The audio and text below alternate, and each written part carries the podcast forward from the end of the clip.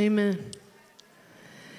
If you're taking notes today and you have a notebook or you have something that you keep in your, your phone, the title for today's message is going to be How to Make God Your Greatest Influencer. How to Make God Your Greatest Influencer. Have any of you guys heard of influencers as far as like social media is concerned? They're influencers. Um, he's like, I'm one of them. Look at me.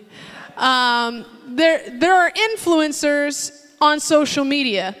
Now, uh, a lot of the times they have a big following, and so companies will go to them and say, hey, you know, will you be an influencer for my product? They'll give them a free product or they'll pay them because they have hundreds of thousands of followers or tens of thousands of followers. And what happens is, is then they put their product on their uh, Instagram story or whatever it would be, and they are now an influencer to you. You don't know that they're doing that necessarily because they don't come like advertisements on uh, cable or Hulu, whatever you watch nowadays. Um, it doesn't say this is an ad. It's it's somebody that you think that you just follow, and then you know now they have the hairbrush that you like, or now they put something on their car that you really like that you want for your car, whatever it is. And so there's influencers on social media. Do you know that there's influencers all around you? The people who are around you right now are influencers. Some people are positive influencers, some people are negative influencers. And so we have to be mindful and make it a priority to make God our greatest influencer. Amen? When God is the one who's leading you and guiding you, you can't go wrong. Amen? So in 1 Samuel chapter 2, verse 30, it says this. Therefore, the Lord, the God of Israel, says, I promised that your branch of the tribe of Levi would always be my priests, but I will honor those who honor me, and I will despise those who think lightly of me or lightly esteem me. The word honor there, so if we are to honor God, he's saying, I want you to honor me. That word honor means to give weight to to give importance to, to give value to. So God wants us to give weight to Him, to give importance to Him, to give value to Him, to ascribe those things to Him. God, you're the first, you're the most for me. And then it says, if you lightly esteem me, I will despise you. So what does that word, those that phrase, lightly esteem mean? Well, it means light or slight. Another word for it can mean superficial. So if you honor God in a superficial way, that's actually you lightly esteeming him. That's you doing something that he doesn't want you to do. He doesn't want it to be a passing prayer. Um, you know, God bless this day, and it be superficial. He wants something of importance and value with you, and He wants to be important to you. Amen? As Pastor Cole said, He has loved you with an everlasting love. That is His motivation. It's not that He gets more followers on Instagram. Uh, it's not that he gets paid well. It's not that he gets a free product um, if you follow him. If you follow him, he has your best interests in mind. Amen? So, point number one, if you're taking notes today, is be a hundred with God. A hundred. I'm doing good. Uh, be 100 with God. You got that, Iris? A hundred. Yeah, it's a little bit hard for me to, like, it takes me all day to practice that. Oh, there it is. Be a hunter with God. Praise the Lord. That's your little emoji. Be real with God. If you want Him to be your greatest influencer in your life, be real with Him. Don't be fake. Don't be superficial. Be authentic with Him. There is a whole generation of people who are growing up nowadays that know how to make everything a secret. They know how to hide it all.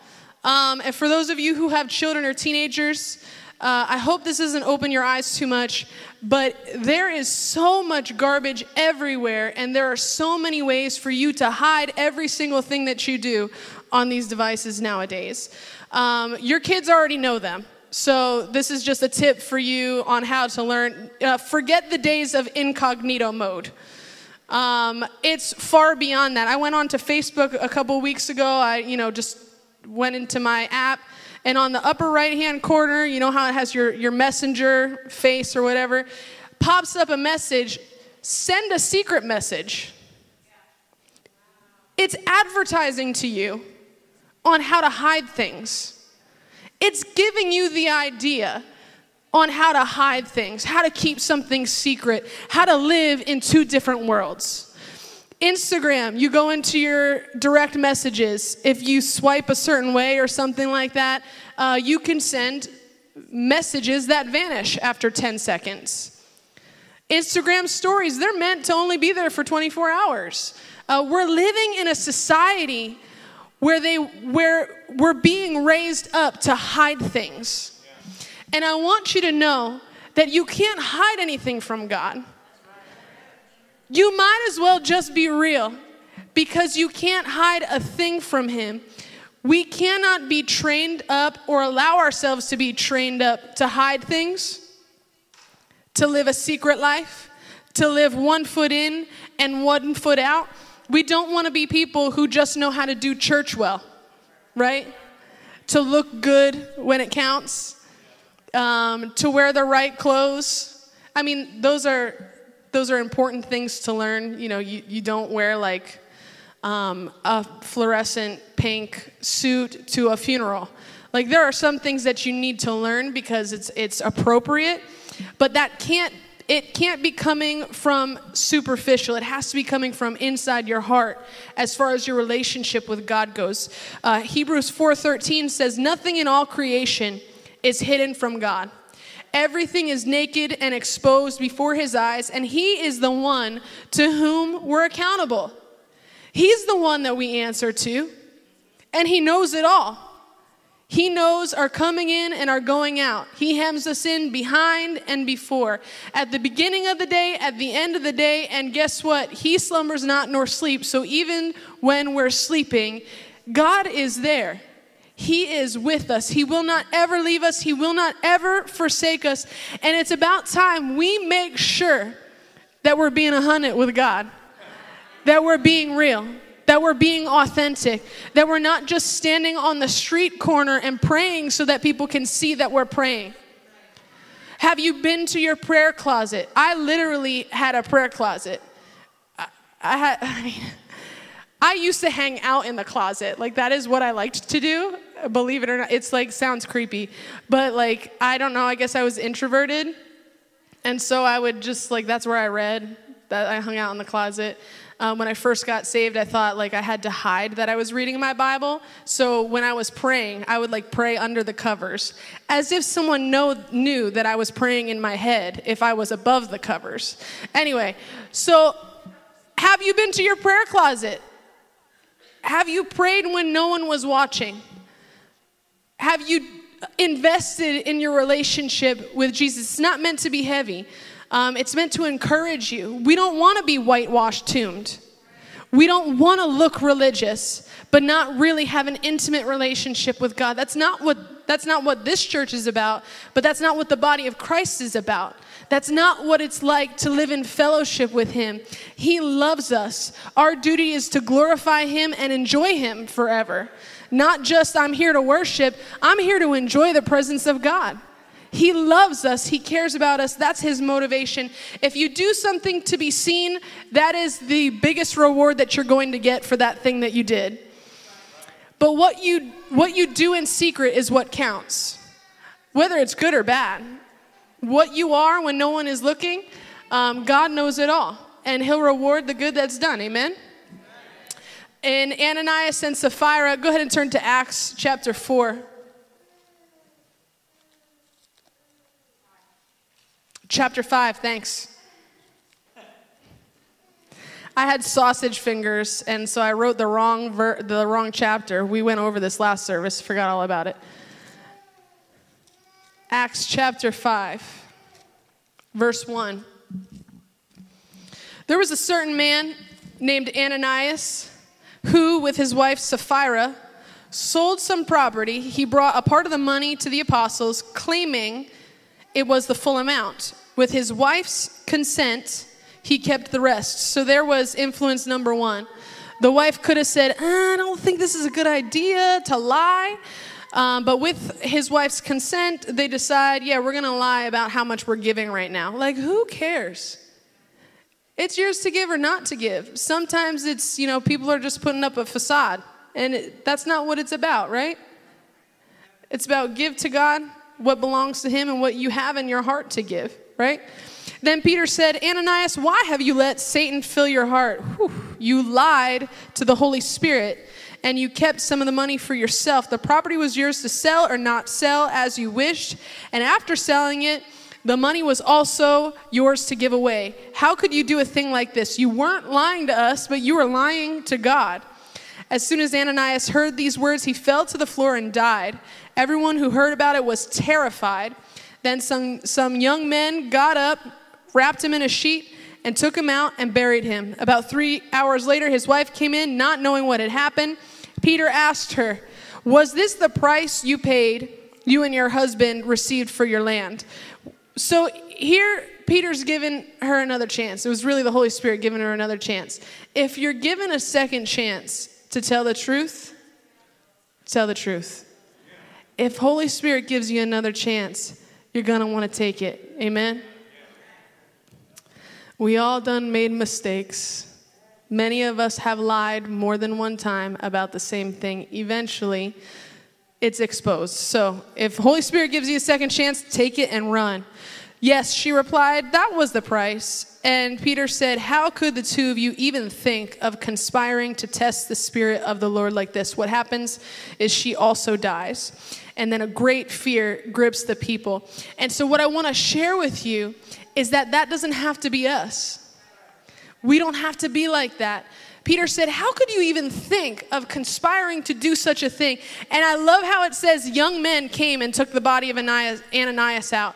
You know, we have the privilege of from our mistakes, youth, you can learn. You can see the discipline of God in other people's lives, and you can take heed to the Word of God. And even us who are like mid range, take mid range. Um, take take heed to the discipline of God in others people's other people's lives when they've messed up when they've fallen short so that we could be the type of people who see what happens and we we end up not polluting a genuine move of God. We end up not polluting the body of Christ. Amen? We're raising up a generation here today and I'm going to be part of it that we're not going to pollute the genuine move of God with lies. Amen? Hallelujah. Uh, point number two, if you're taking notes on how to make God your greatest influencer, is put value on the Word of God. Put value on the Word of God. 2 Timothy 3:16 and 17. I'll give you a moment. Oh, there we go. All scripture is inspired by God and is useful to teach us what is true and to make us realize what is wrong in our lives. It corrects us when we're wrong and teaches us to do what is right. God uses it to prepare and equip his people to do every good work. His word teaches us what's true. His word makes us realize what's wrong in our lives. His word corrects us when we're wrong and it teaches us to do what is right. It's His word. So you want to be influenced by God? Read his word, partake of it every single day. What was the directive of God to the Israelites? He said to them, Collect manna every single day. Get your manna every single day. That stuff that was from today, it's not going to be good tomorrow. So get new stuff tomorrow. Don't have any leftovers. Don't rely on the leftovers. I want you to go out every day and collect fresh manna. Well, we don't have manna in our front lawns. I understand that. But it was a symbolism of the Word of God that every day, what did Jesus pray? Give us today our daily bread. I want daily bread. I want, I said this in the earlier service. How many of you guys have ever had a fresh, a real, fresh, homemade uh, loaf of bread? There's something different about it when it's fresh. There's something different about it when it's for today, right? There's the word of God hits you differently when you go to meet with God and you get into His Word and you hear something from Him for that very day. And so Jesus said, Give us today our daily bread. That's how we should pray to God. Give us today our daily bread. You know what the Word of God does? It recalibrates us it sets us back into alignment with what's right. Like Pastor Cole, when he shared the word from the Holy Spirit earlier today, hey, does anybody have, you know, growth in your throat? Something there that doesn't belong there. Um, we know from the word of God that sickness doesn't belong to us. We know from the word of God that you have you have no business being depressed for the rest of your life or somebody telling you that this is a diagnosis that you're going to have to live through for the rest of your life you have no business feeling like anxiety is your portion for the rest of your life but you wouldn't know that if you weren't in the word of god we don't conform to the patterns of this world, but we're renewed by the transforming of our mind. How are our minds transformed? By the washing of the word. So we have to go back to the Word of God to know what's even right and to know what's wrong. Because we're living in a world that they call what, what is right, they call wrong. What's wrong, they call right. What's evil, they call good. What's good, they call evil. So we need to go back to the Word of God to allow God to influence us because otherwise, we don't actually even know what's right and we don't know what's wrong. I'll tell you this there was an article that was written that I read a couple years ago, so it's probably worse off now. But there were people, there are people who, you know, suffer from many other types of mental disorders. And one of them in particular is there are people who were born, um, you know, with all of their arms and legs, um, but at some point in time they start feeling like their hand is not part of them. Like it's like just weird, it doesn't, doesn't belong to them, like it's this foreign body and they actually um, hurt themselves so that a doctor will surgically remove the hand because they feel like the hand doesn't belong there. Um, and society will tell you nowadays, well, if you feel like that's not you, that's not you. That's where the world is going. That's the trajectory of the world. And if you don't get in the Word, you're going to end up with no hands, no arms, no legs, no other body parts. Come on, if you know what I'm saying. That's what that's the trajectory of the world. But if you allow God to be your greatest influencer, he is the same yesterday, today, and forever. He told you thousands of years ago there will come a time where there will there will be a mark of the beast on your forehead or on your hand. And, you know, years ago we would have thought that's crazy, especially 2,000 years ago. And now it's, you know, people are already doing it. They're putting chips and everything. Um, he's the same yesterday, today, and forever. So if you follow the word of God, you'll be able to be influenced by him. I want to say also, his word has power. His word has power to create, to bind, to loose, to cast out, to lift up, to cast down.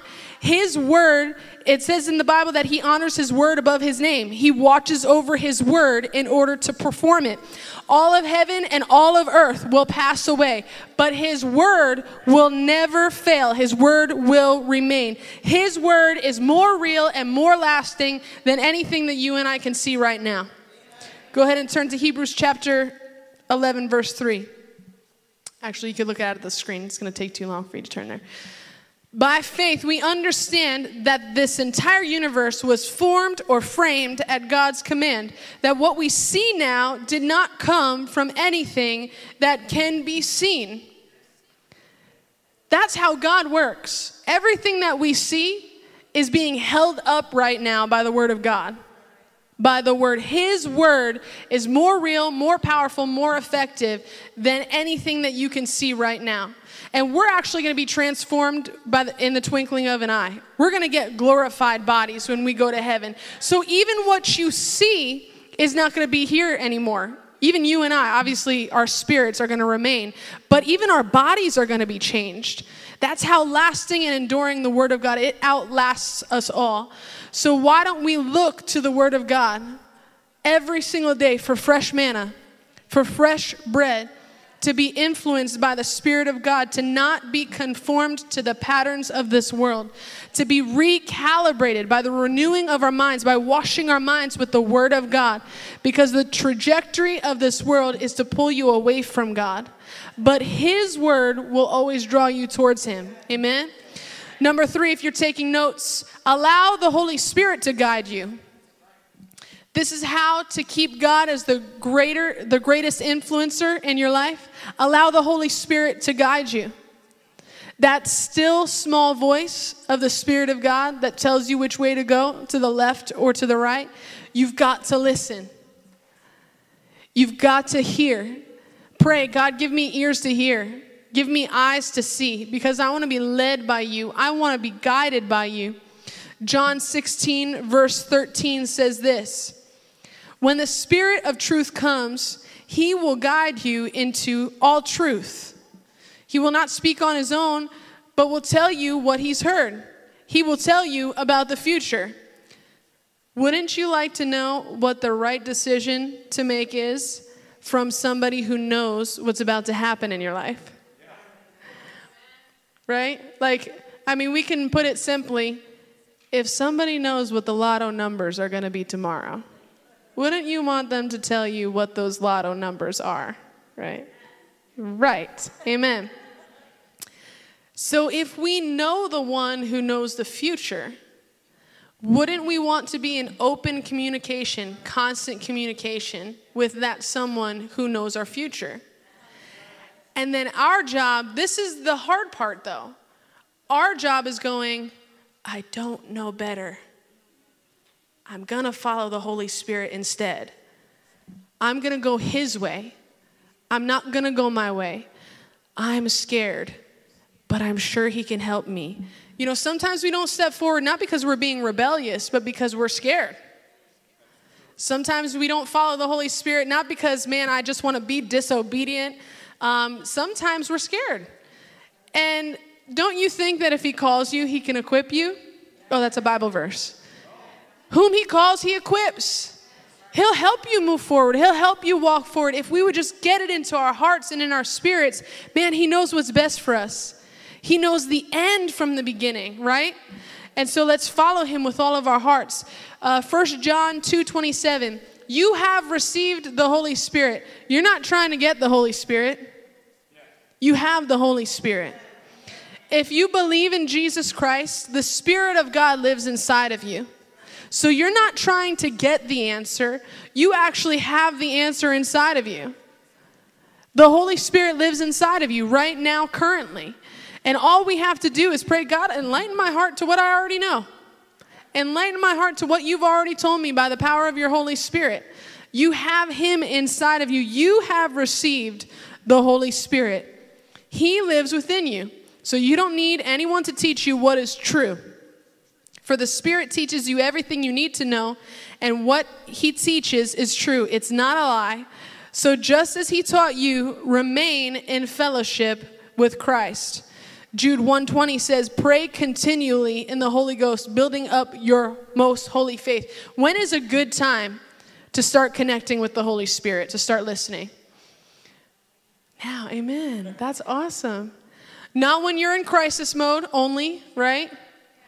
Um, if you're not prepared when that crisis happens, if it's not a usual and regular thing for you to look to the Holy Spirit for guidance and for help, it's gonna it's gonna be hard. You know, you're gonna sit there about to sign the papers for your house that you're buying. You're gonna be like, I hope I'm hearing right. I hope I'm listening. You're gonna, you know, sit at that interview at that job and you're gonna be like, I don't know whether it's the right thing to do. I don't know if I should leave my job or not. Um, but if you get accustomed to listening for the voice of God in the little things, um, when you hit that crisis, when you get to that, that time when, man, this is a pivotal point in my life, it'll be like second nature because you're used to listening to the Holy Spirit. Um, there's a, I have a story about when my car was a mess one time. Um, Mario had come over to help fix uh, what we thought was going to be an alternator problem because, you know, I changed my battery and the car still didn't work. It was out of commission for a long time, not just because of that, but also because I took apart the inside of the van. uh, because amen for DIYers. Saving money by wasting money on the fix that you thought was going to be cheaper, but then it ends up not being cheaper. Amen. So, um, the car is out of commission for a, uh, about a month, and he comes over to try to see what's wrong with it. I have the alternator, it's like a $300 piece and part. And um, we check it, and he's like, I don't know. The ohms meter is reading that the alternator is good. So he's like, let's take you to AutoZone. Um, he goes to move his car because he had parked behind me, and the car won't start. His car won't start. My car is the one that has problems. Now his car won't start. And so we're like, what is going on? So he wiggles one of the, the is it called the terminal? Thanks, amen. Um, so he wiggles the terminal and he's like, oh, it's a little loose. So he tightens it. He's like, I'm going to grab some battery post shims. Like, who cares? Sorry. Anyway, I'm going to grab some of those when we go to AutoZone. We go, the guy at AutoZone says, Yeah, it's not your alternator. Maybe it's your, I'm to make some stuff up. Maybe it's your catalytic converter. Maybe it's your microwave. I don't know. He's, he gives a couple options. And then Mario's like, Oh, I grabbed these battery post shims. I grabbed some for you too. Uh, they're like three bucks. Yours were a little loose too. Go back to the car. He puts the shims on his battery. His car is perfect now. And then uh, he puts the shims on my battery. And of course, wouldn't you know my car starts working? You just turn the key and it turns on. Amen? So it was a $3 fix. My car was out of commission for a month for a $3 fix, okay? And it was literally seconds. It took seconds. Seconds. But I tell you, when he went to start his car and it didn't work, I automatically thought, is God showing us something? Is the Holy Spirit showing? Because it was the same exact problem. And I'm telling you, if you listen to the Holy Spirit on a regular basis, when a hard time comes, when you need information for something that's really serious, it's gonna be easier. It's gonna be easier for you. It's gonna come easier. It's not always easy, right? Because sometimes we get in the way, or sometimes God wants us to just draw in a little bit deeper, a little bit closer to get that answer. It's not always easy. But if you follow the leading of the Holy Spirit, He will be the voice behind you telling you which way to go, the left or to the right. He'll guide you, amen? He'll be your greatest influencer if you would listen to the Holy Spirit. Next point, if you're taking notes, is number four surround yourself with people who point you toward God and encourage you to walk in your purpose. Surround yourself with people who point you toward God and encourage you to walk in your purpose. How many of you guys know that there are discouragers out there? When we talk about influencers, there's people who can point us to God, and there's people who can point us away from God. Amen. Gonna go ahead and turn to 2 Kings chapter 5. I'm gonna paraphrase some of this because it's long, but there was a man named Naaman in the Old Testament, um, and he was covered with leprosy. And he was a commander of the army, and he was a really good one. And so there was a servant girl in his household that had come from Israel. So this was his help at the house, his wife's help. She was a servant at the house. Um, and she says to Naaman, Hey, listen, there's, there's a man of God his name is Elisha. If you would go to him, you, you'll be healed of leprosy. And so he, he goes to his master, says, Hey, can you give me a letter so that I could go over there and meet with the man of God? He does. Um, and then, you know, the story ends up with uh, um, Naaman is in front of Elisha's house. Okay. And uh, we're on chapter 5, verse 9. So Naaman went with his horses and chariots and waited at the door of Elisha's house. But Elisha sent a messenger out to him with this message. Imagine you travel to like a different place, right? You traveled to go see the man of God. And he's like, send my messenger out. He sends his assistant out and says this Go and wash in the Jordan seven times. This is what happens. Go wash yourself seven times in the Jordan, then your skin will be restored and you will be healed of your leprosy. But Naaman became angry and stalked away. I thought he would certainly come out to meet me. He said, I expected him to wave his hand over the leprosy, call on the name of the Lord, and heal me. Aren't the rivers the Damascus and Abana and Pharpar better than any of the rivers of Israel. Why shouldn't I wash in them and be healed? So Naaman turned and went away in rage. Verse 11. But his officers tried to reason with him. Thank God for people who are around us who try to reason with us when we're making a wrong decision.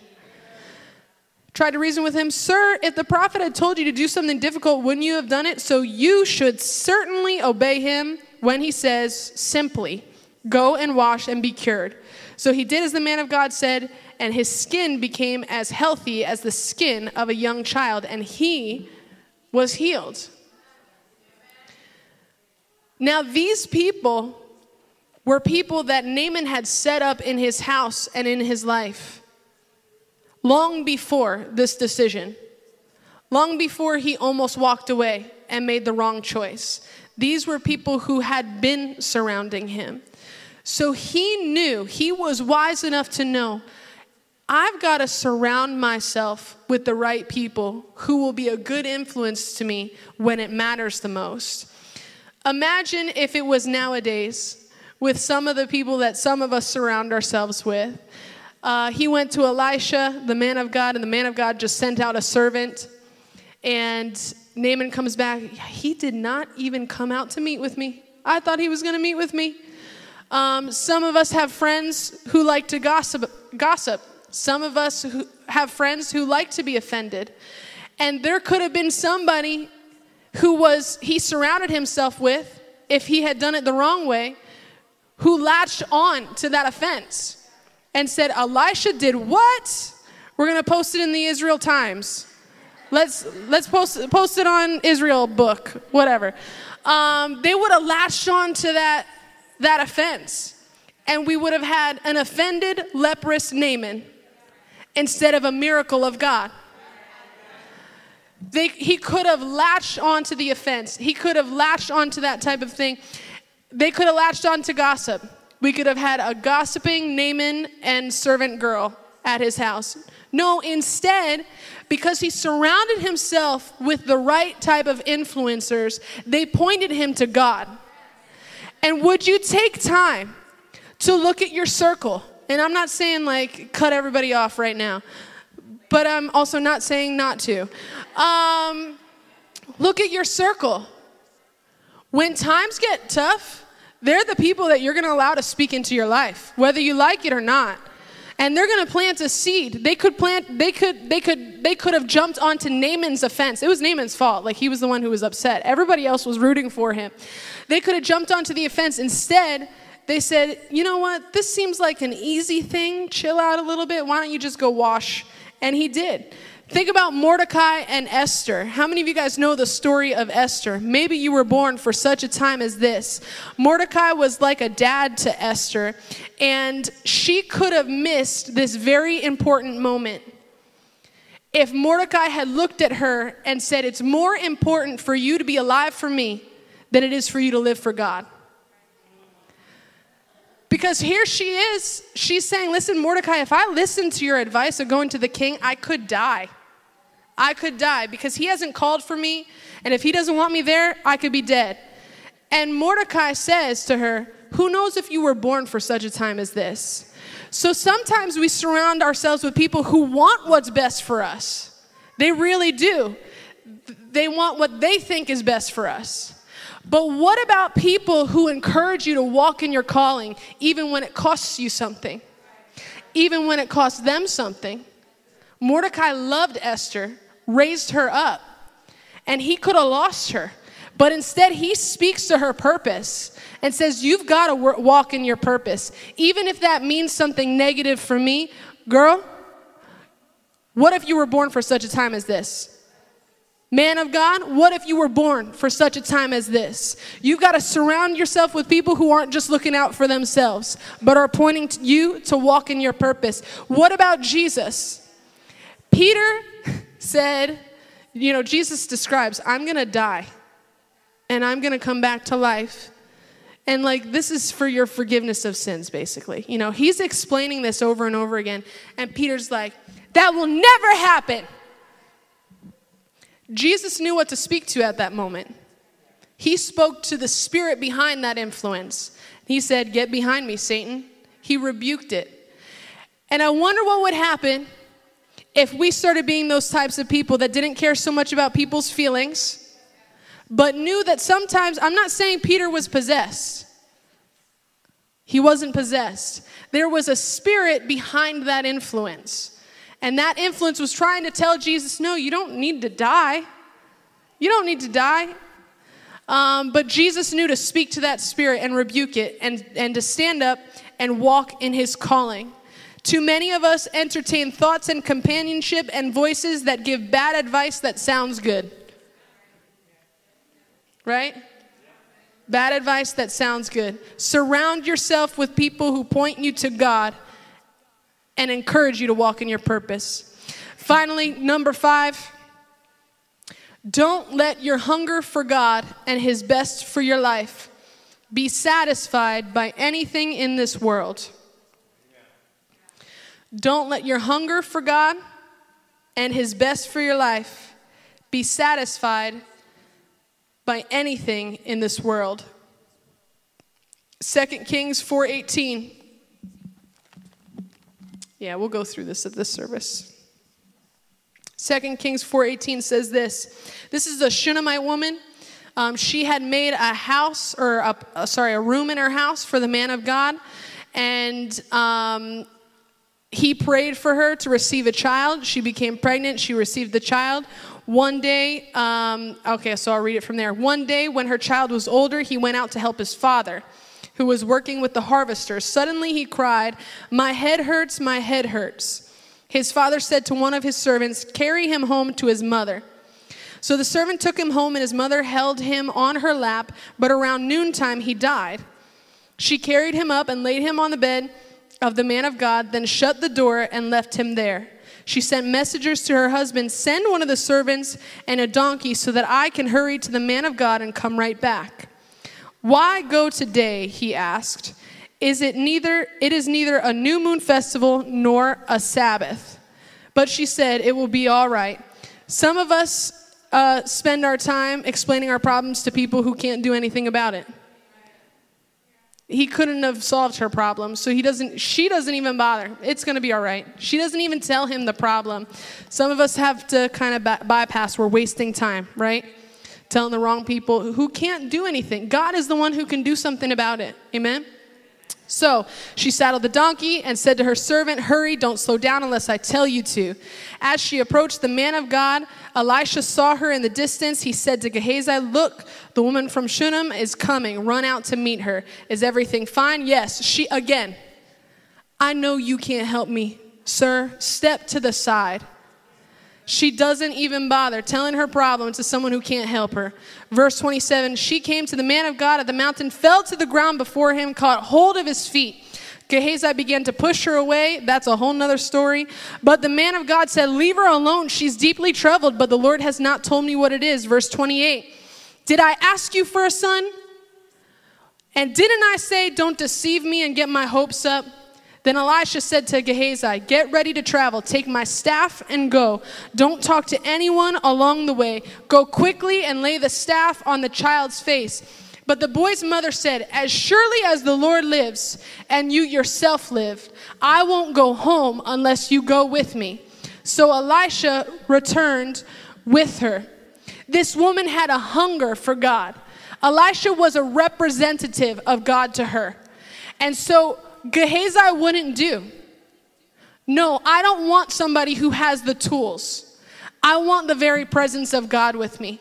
She had determined, no, it won't, it won't satisfy Gehazi, you won't satisfy me. Sometimes what we do in our hunger for God will offend people. But she would have been someone who didn't offend Gehazi but had a dead son, had she not hungered for the things of God. How had she not um, thirsted for the things of God? And so she said to Elisha, I won't go unless you go with me. Who else said that? Moses said, I won't go unless you go with me. Jacob said, I'm not going to go until you bless me. Are we going to are we going to be satisfied by McDonald's when we could have Ruth Chris Steakhouse? No. We want the real meat of the word of God. We want to hunger for the things of God. And I won't be satisfied by a servant of God if I can speak to God myself. Amen. We've got to be the people who get on our faces and hunger for the things of God and speak to God ourselves. Thank God for our pastors because our pastors have kept us alive, some of us. If it had not been for the pastors, we'd not been here, some of us. Thank God for doctors because if it wasn't for doctors, a lot of Christians would be dead, right? But can we hunger for more? Can we listen to God for ourselves? Can we make him our greatest influencer? So it's not just the man of God, the woman of God. So it's not the things of this world that are satisfying us, so that it's God himself. So that we look to him first. We look to him most. We look to him last. He's the first and the last. He's our beginning, he's the end. He's there at the when the sun goes up, when the sun comes down and while we're asleep. God is first and He's foremost in our lives. Amen? We can only have that relationship with Him because He gave us His Son Jesus. Do you know what the Bible says? It says, We were bought with a high price. That high price was Jesus. You know, when you get a deal, that's a low price. So you exchange a little bit of money for something greater than what the money was worth. When he says a high price, that means he gave too much for what he got. Right? He paid a high he paid the price, the blood of his son Jesus. God died for you. For you. He gave his life for you. Why? So that you could sit at church on Sunday mornings so that you could type cool memes for Facebook that make people think religiously. No, he died so that you can have an ongoing relationship with him, so that you might have life and have it more abundantly. So, what the devil has been trying to steal from you, take from you, kill you, destroy you, so that stops having a hold on your life and you can break free from it. You can live in his perfect peace that surpasses all understanding. Why did he die? So that you could live. Why did he die? So you could be forgiven, so that you don't have to be tormented in hell, so that you don't have to be confused by this world and whatever they say is right today and tomorrow it's wrong. He died so that you could have clarity of mind. He died so you could be uh, freed from addiction and bondage. He died to restore your body to perfect health. He died to clear up your mind. Any of those chemical imbalances or the voices that you hear in your head, He died so that that, that could be clear for you and you don't have to have fog in your mind anymore. He died for the congenital diseases. He died for every sickness, for every disease. He died for you. He died for me. Come on, let's stand to our feet. He died so that he could make an influence in your life. He died so that he could have value for your life, so that you can live eternally. Go ahead and close your eyes and bow your heads.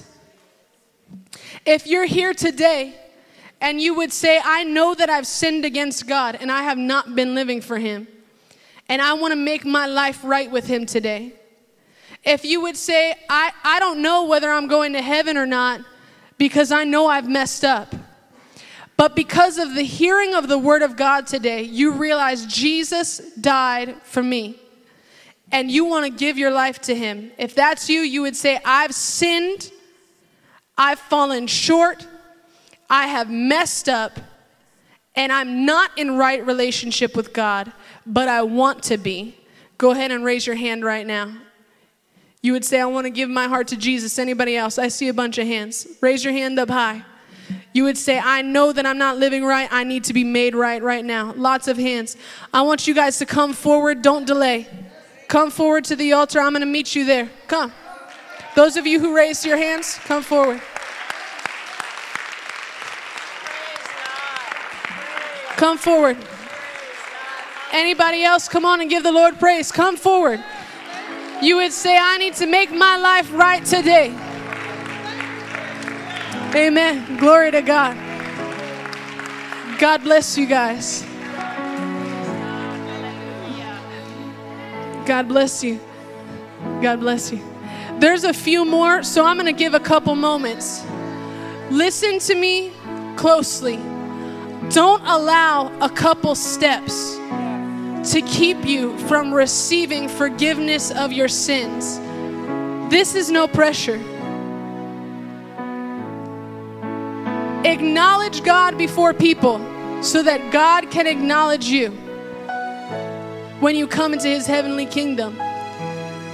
One more time, with eyes closed and heads bowed. If you would say, I know I need to be forgiven of my sins, I know I have messed up, and I know I need to be made right with Him. If that's you, I want you to come forward now. I'll meet you halfway. Anybody else that you would say, I need to get my life right today? Anybody else?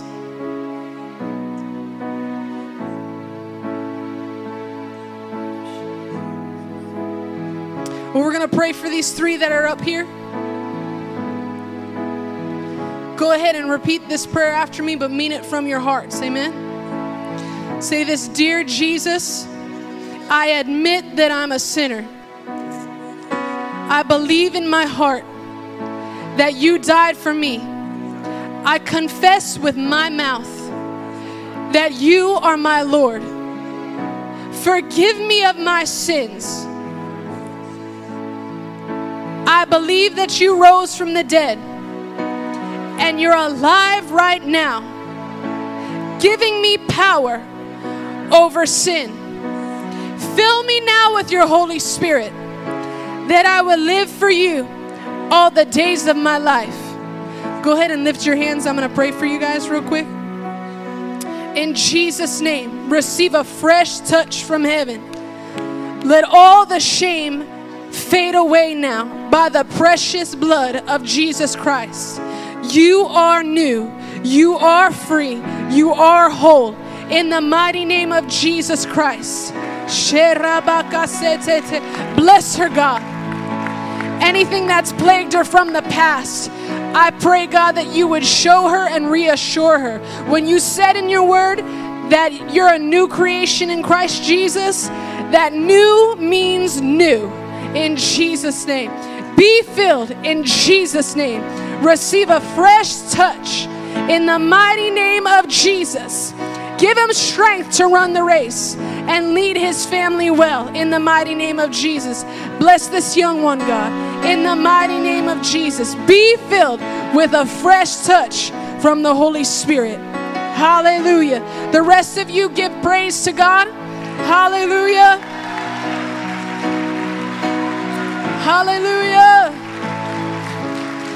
Come on and lift your hands one more time. I'm going to pray over you. Thank you, Father, for each one who is here. God, we want to give our hearts wholly to you. We don't want to go to the left or to the right. We don't want to be one foot in and one foot out. God, I won't be lukewarm. I'll be red hot on fire for you. Or I'll be like a cold, refreshing stream to those who are in need of refreshing. But God, I won't be lukewarm. I'm all in. Everybody say this I'm all in. God, you've heard us. You've heard our hearts. You've heard us as you opened your word to us, God.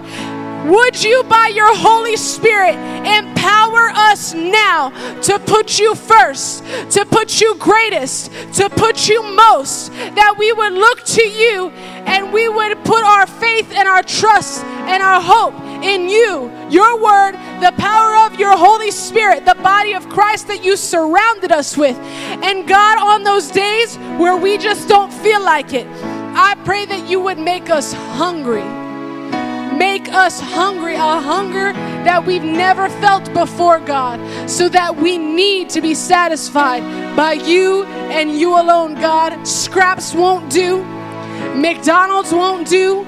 We want the real deal. And we need you, God, to be it all for us. In Jesus' mighty name. Go ahead and shout amen. Hallelujah. Go ahead and give the Lord your praise. Amen. So let's show our appreciation to our youth department, all of our young people. Amen. Didn't Pastor Mackay do a wonderful job as she shared the word today? You got some meat to take home. You're not getting scraps today.